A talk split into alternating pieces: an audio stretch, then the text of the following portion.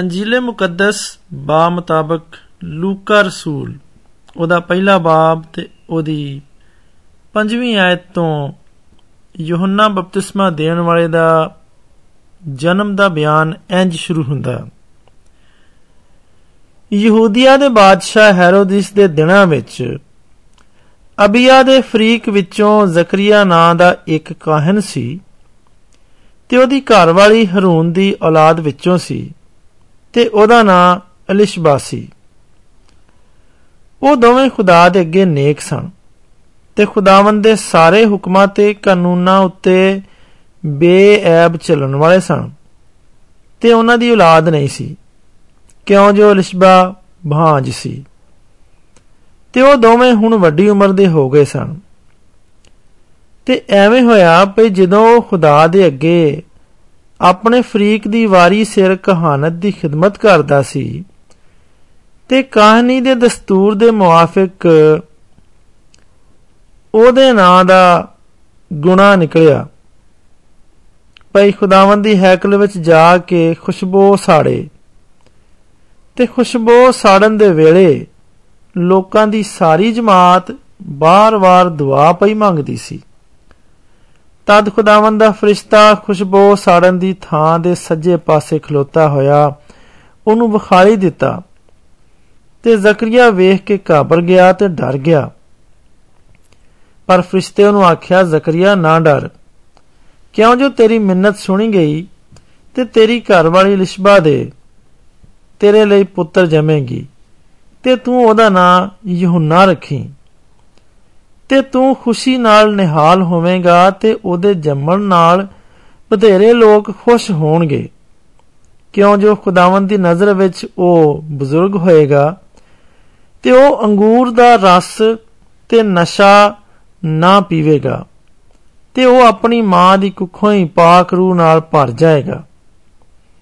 ਤੇ ਇਸਰਾਇਲ ਦੀ ਔਲਾਦ ਵਿੱਚੋਂ ਬਥੇਰਿਆਂ ਨੂੰ ਖੁਦਾਵੰਦ ਉਹਨਾਂ ਦੇ ਖੁਦਾ ਵੱਲ ਮੋੜੇਗਾ ਤੇ ਉਹ ਏਲੀਆ ਦੀ ਰੂਹ ਤੇ ਕੁਦਰਤ ਨਾਲ ਉਹਦੇ ਅੱਗੇ ਅੱਗੇ ਚੱਲੇਗਾ। ਤਾਂ ਜੋ ਪਿਓਾਂ ਦੇ ਦਿਲਾਂ ਨੂੰ ਬੱਚਿਆਂ ਵੱਲ ਤੇ ਨਾਫਰਮਾਨਾਂ ਨੂੰ ਨੇਕਾਂ ਦੀ ਦਨਾਈ ਵੱਲ ਮੋੜੇ ਤੇ ਖੁਦਾਵੰਦ ਦੇ ਲਈ ਇੱਕ ਸੁਧਾਰੀ ਹੋਈ ਕੌਮ ਤਿਆਰ ਕਰੇ।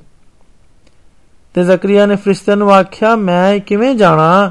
ਕਿਉਂ ਜੋ ਮੈਂ ਇੱਕ ਬੁੱਢਾ ਬੰਦਾ ਹਾਂ ਤੇ ਮੇਰੀ ਘਰ ਵਾਲੀ ਬਹੁਤ ਉਮਰ ਵਾਲੀ ਏ। ਫਰਿਸ਼ਤਿਆਂ ਨੂੰ ਜਵਾਬ ਦਿੱਤਾ, ਮੈਂ ਜਿਬਰਾਈਲ ਆ, ਜਿਹੜਾ ਖੁਦਾ ਦੇ ਹਜ਼ੂਰ ਖਲੋਣਾ ਵਾਂ। ਤੇ ਮੈਂ ਕੱਲਿਆ ਗਿਆ ਵਾਂ ਵੀ ਤੇਰੇ ਨਾਲ ਕਲਾਮ ਕਰਾਂ ਤੇ ਇਹ ਖੁਸ਼ਖਬਰੀ ਤੈਨੂੰ ਸੁਣਾਵਾਂ।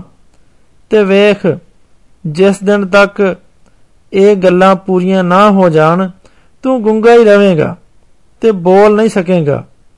ਇਸੇ ਲਈ ਕਿ ਤੂੰ ਮੇਰੀਆਂ ਗੱਲਾਂ ਨੂੰ ਨਹੀਂ ਮੰਨਿਆ।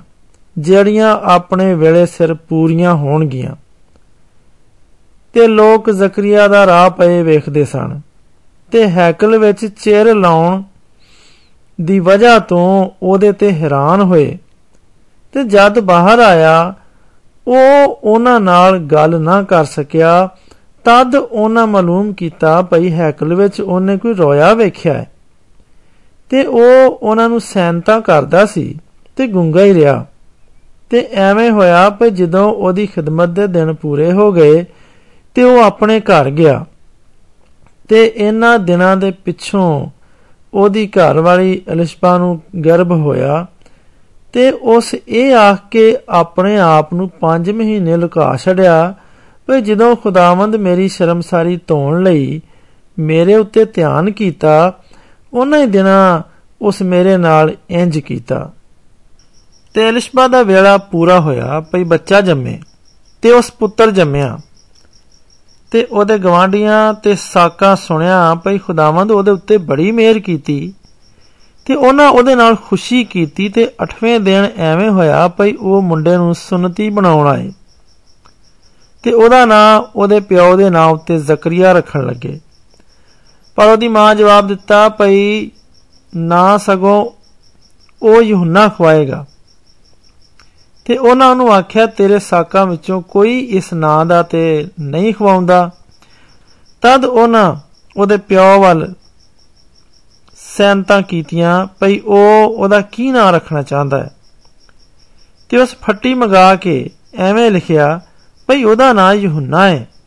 ਤੇ ਸਭਨਾ ਤਜਬ ਕੀਤਾ, ਝਟ ਉਹਦਾ ਮੂੰਹ ਖੁੱਲ ਗਿਆ ਤੇ ਉਹਦੀ ਜ਼ਬਾਨ ਚੱਲ ਪਈ ਤੇ ਉਹ ਖੁਦਾ ਦੀ ਵਡਿਆਈ ਕਰਦਾ ਬੋਲ ਪਿਆ।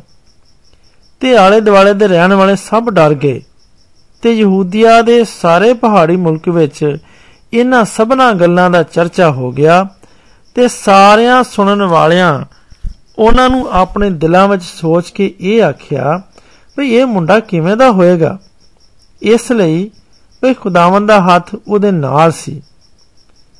ਤੇ ਉਹਦਾ ਪਿਓ ਜ਼ਕਰੀਆ ਪਾਕ ਰੂ ਨਾਲ ਭਰ ਗਿਆ ਤੇ ਨਬੂਵਤ ਕਰਕੇ ਆਖਣ ਲੱਗਾ ਖੁਦਾਵੰਦ ਇਸਰਾਇਲ ਦਾ ਖੁਦਾ ਮੁਬਾਰਕ ਹੋਏ, ਕਿਉਂ ਜੋ ਉਸ ਆਪਣੇ ਲੋਕਾਂ ਉੱਤੇ ਨਜ਼ਰ ਕੀਤੀ ਤੇ ਉਹਨਾਂ ਦਾ ਛੁਟਕਾਰਾ ਕਰ ਦਿੱਤਾ?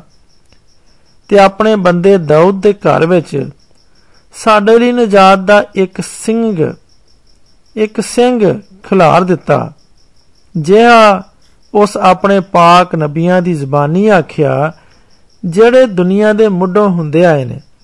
ਭਈ ਸਾਨੂੰ ਸਾਡੇ ਦੁਸ਼ਮਣਾਂ ਤੋਂ ਤੇ ਸਾਡੇ ਸਾਰੇ ਵੈਰੀਆਂ ਦੇ ਹੱਥੋਂ ਖਲਾਸੀ ਦਿੱਤੀ। ਤਾਂ ਜੋ ਸਾਡੇ ਪਿਓ ਦਾਦਿਆਂ ਉੱਤੇ ਰਹਿਮ ਕਰੇ ਤੇ ਆਪਣੇ ਪਾਕ ਅਹਿਦ ਨੂੰ ਯਾਦ ਰੱਖੇ।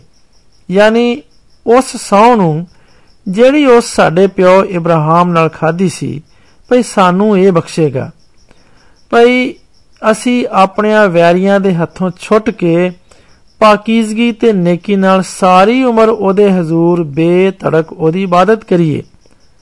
ਤੇ ਇਹ ਮੁੰਡਿਆ, ਤੂੰ ਖੁਦਾ ਤਾਲਾ ਦਾ ਨਬੀ ਖਵਾਏਗਾ। ਕਿਉਂ ਜੋ ਤੂੰ ਖੁਦਾਵੰਦੀ ਦੇ ਰਾਹ ਤਿਆਰ ਕਰਨ ਲਈ ਉਹਦੇ ਅੱਗੇ ਅੱਗੇ ਚੱਲੇਗਾ, ਤਾਂ ਜੋ ਉਹਦੇ ਲੋਕਾਂ ਨੂੰ ਨਜਾਤ ਦਾ ਇਲਮ ਦੇਵੇਂ, ਜਿਹੜੀ ਉਹਨਾਂ ਨੂੰ ਗੁਨਾਹ ਦੀ ਮਾਫੀ ਤੋਂ ਮਿਲੇ। ਇਹ ਸਾਡੇ ਖੁਦਾ ਦੇ ਰਹਿਮ ਤੋਂ ਹੋਏਗਾ, ਜਿਹਦੇ ਸਬਬ ਅਸਮਾਨਾਂ ਤੋਂ ਸਾਡੇ ਉੱਤੇ ਸੂਰਜ ਚੜੇਗਾ ਤਾਂ ਜੋ ਉਹਨਾਂ ਨੂੰ ਚਾਨਣ ਦੇਵੇ ਜਿਹੜੇ ਹਨੇਰੇ ਤੇ ਮੌਤ ਦੇ ਪਰਛਾਵੇਂ ਵਿੱਚ ਬੈਠੇ ਹੋਏ ਨੇ ਤੇ ਸਾਡੇ ਕਦਮਾਂ ਨੂੰ ਸਲਾਮਤੀ ਦੀ ਰਾਹ ਪਾਏ। ਤੇ ਉਹ ਬਾਲ ਵਧਦਾ ਗਿਆ ਤੇ ਰੂਹ ਵਿੱਚ ਜ਼ੋਰ ਫੜਦਾ ਗਿਆ ਤੇ ਇਸਰਾਇਲ ਉੱਤੇ ਆਪਣੇ ਜ਼ਾਹਰ ਹੋਣ ਦੇ ਦਿਨ ਤੀਕਰ ਬਿਆਬਾਨਾ ਵਿੱਚ ਰਿਹਾ।